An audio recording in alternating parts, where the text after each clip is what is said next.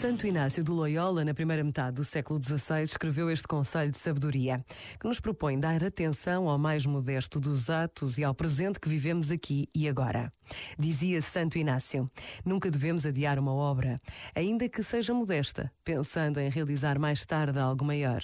É uma tentação frequente colocar diante de nós a perfeição das coisas futuras, menosprezando as do presente.